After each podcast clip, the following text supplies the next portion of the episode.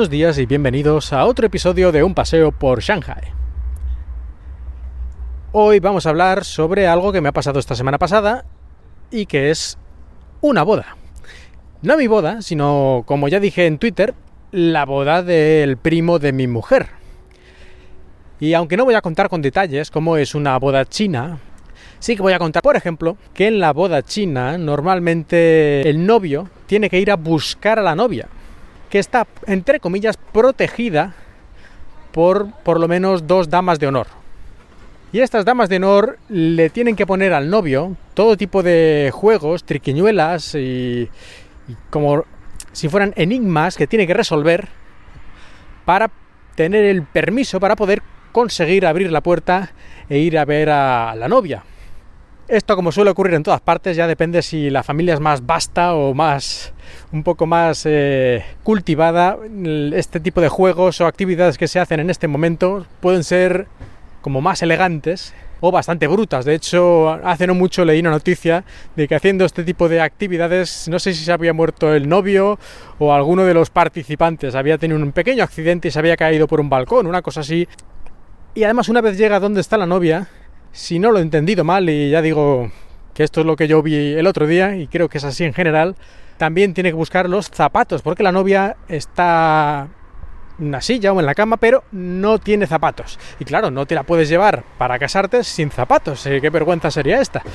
Así que una de las últimas pruebas que tiene que hacer es buscar los zapatos que suelen estar escondidos en la propia habitación y una vez ya tienen los zapatos, entonces sí, ya se pueden marchar aunque también, por lo menos el otro día fue así, y creo que también es lo general, antes tienen que saludar o pedir permiso en cierta manera a los padres de la novia, pues de que se la lleva de casa y, darles una especie de pequeños regalos y beber juntos unas no sé exactamente qué es, pero bueno, una especie de sopa o algo así, pues tienen que tomar esta comida un poquito y tal. En fin, es una ceremonia, por decirlo de alguna forma, que tienen que realizar con los padres, eh, con la familia de la novia.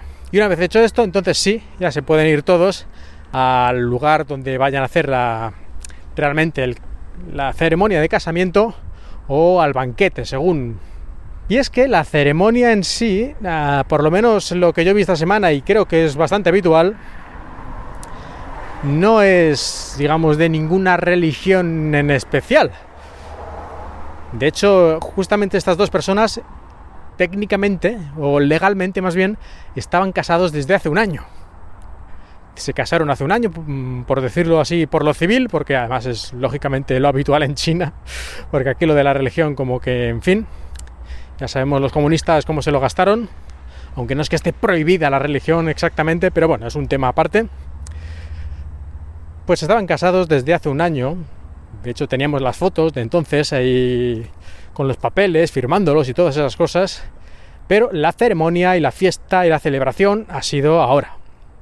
Y como digo, no hay una ceremonia especialmente religiosa, no lo hubo esta semana, y tampoco una ceremonia más civil, porque eso ya se hizo hace un año. Así que la ceremonia en sí fue más bien un teatrillo, como imitando un poco las películas con el traje de novia y una especie de, de, de locutor profesional poniendo una voz así atronadora como contando un cuento de hadas o algo así. Y en una iglesia, o una iglesia, una especie de, de templo, iglesia, pero también de cartón piedra, ¿no? Disneylandia, que digo yo siempre. Pues ahí, ahí fue la, lo que es la parte de la ceremonia, que duró cinco minutos, y luego ya directamente a lo que es el salón de festividades, que en este caso el salón de festividades, bueno, todo esto estaba en el mismo edificio, ya es una empresa que se dedica a esto, tiene ahí su especie de capilla de Disneylandia y luego el salón de fiestas con allí unos proyectores gigantes, pantallas gigantes, luces de concierto y de todo allí, bueno, brutal. Pues primero la capilla falsa y después ya una especie de segunda parte de ceremonia un poquito ya más estilo chino, por decirlo de alguna forma, aunque ya digo que no es religioso ni nada, donde otra vez vuelven a saludar a los padres de la novia, los padres del novio, hacen allí una especie de discurso cada uno, hacen un brindis cada uno. Esto puede variar bastante en realidad de unas provincias a otras de China.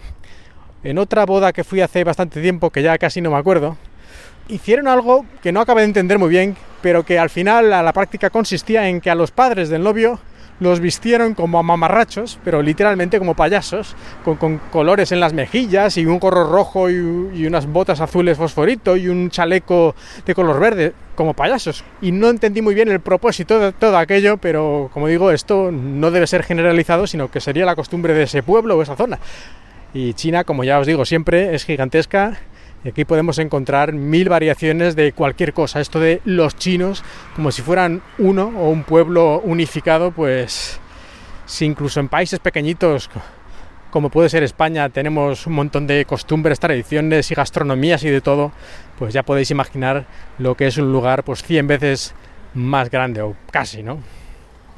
Y otra cosa curiosa que, que vi durante esta boda y bueno, de hecho en la otra boda que estuve también y esto también, esto sí que creo que es prácticamente generalizado, si no absolutamente generalizado.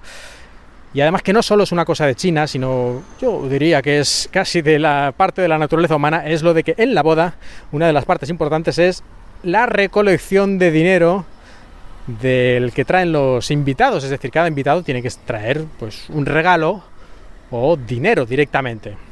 En España en los últimos, no sé, 10, 15, 20 años se ha ido cada vez eh, instaurando más lo que a mi parecer es la bastante fea costumbre de que directamente te dicen el número de cuenta bancaria para que les ingreses el dinero. Es decir, tú ponme el dinero y yo no quiero ni verte la cara. A mí me da un poco esa sensación, ¿no? Tú dame el dinero y calla.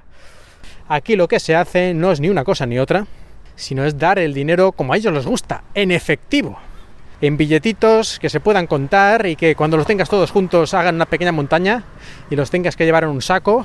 Eso es lo que les gusta a ellos, ver el dinero. Y por eso lo que se hace en las bodas chinas es poner una mesa en la recepción, digamos, antes de la entrada del salón de bodas o del salón de fiestas, una mesa en la que una persona de confianza, amiga del novio, de la familia, es la que se encarga de ir recolectando estos hongbao o sobres rojos en los que se deposita el dinero. En China, siempre que se da dinero, yo creo que es siempre o casi siempre, cuando se da dinero en efectivo, siempre se pone dentro de un sobre rojo que llaman así, Hongbao, que significa literalmente eso, sobre rojo. Como por ejemplo cuando se les da dinero a los niños por el año nuevo, ese tipo de cosas, pues siempre se les da en un Hongbao. Pues aquí también se utilizan estos Hongbao para dar el dinero cada uno de los invitados y llega ahí a una especie, hay una especie de libro libro de, invitados, de, firmas, y dan el dinero y firman. No ponen la cantidad, pero como les hacen firmar también el nombre en el sobre, eso ya lo verán después a ver si alguien, alguien tiene que ponerse en la lista negra y cancelar su amistad con él o qué. Y dentro de lo malo, bueno, malo, así un poquito feo que siempre es esto de ir por ahí dando dinero, Aquí al menos te ven la cara y te tienen que dar las gracias y les saludas y es un poquito más personal, ¿no? Que eso de transfíreme el dinero con la aplicación del teléfono y ale, y no me molestes. Así que dentro de lo que a mí siempre me ha parecido un poquito esto pesetero, por lo menos aquí es más personal todavía. Ya veremos en el futuro, supongo que acabarán mandando el dinero con la aplicación del móvil también. Oh, pero se me olvida casi una cosa. Y es lo de las tres comidas que hubo, porque es que el día de la boda fuimos, eh, bueno, fuimos a la casa de la novia a buscarla con el novio y todo eso que he dicho antes, y después de eso fuimos a un restaurante y yo sabía que el restaurante era en otro sitio y dije, ¿por qué vamos a este restaurante si el restaurante es otro? Y me dijeron, no, no, no, el otro restaurante es para la cena, este es para la hora de comer.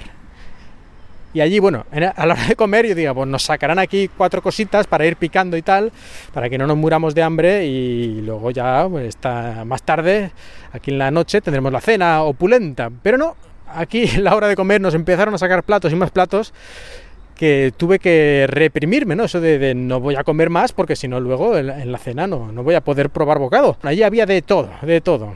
Y luego en la cena a lo mejor yo pensé por un momento a ver si la cena luego va a ser algo más ligero, porque no sé, con tanta fiesta y yo que sé, a lo mejor si iban a hacer baile o lo que sea, no lo sé, no estaba muy seguro, pues a lo mejor prefieren cenar poco, comer más y cenar poco o algo así, pero no, la cena también fue pantagruélica, allí había pues 20 platos por lo menos distintos y estuvimos un par de horas cenando y más de una hora y pico comiendo, así que yo no sé cómo aguantamos, pero al final allí comimos de todo. Suerte que no había baile ni nada parecido, porque más de uno hubiera tenido que ir corriendo al baño porque alguna cosa por dentro se lo hubiera removido. Y si eso no fuera poco, al día siguiente la familia del novio invitó a todos los familiares más cercanos a otra comida, bueno, cena en este caso, para agradecerles que hubieran venido y, no sé, que gracias de nuevo. No, entendí muy bien el porqué de, estas, de esta segunda cena, pero así fue, ¿eh? tuvimos que ir otra vez y una cena esta vez un poquito menos, pero, pero también eh, bastante, bastante importante. Y ahora sí, termino esta breve anécdota, cuento, historia, reseñas sobre la boda a la que asistí durante esta semana de vacaciones, esta Golden Week. Espero que os haya gustado la historia, le hayáis encontrado por lo menos algún punto interesante y Espero también que hayas disfrutado de este paseo por Shanghai.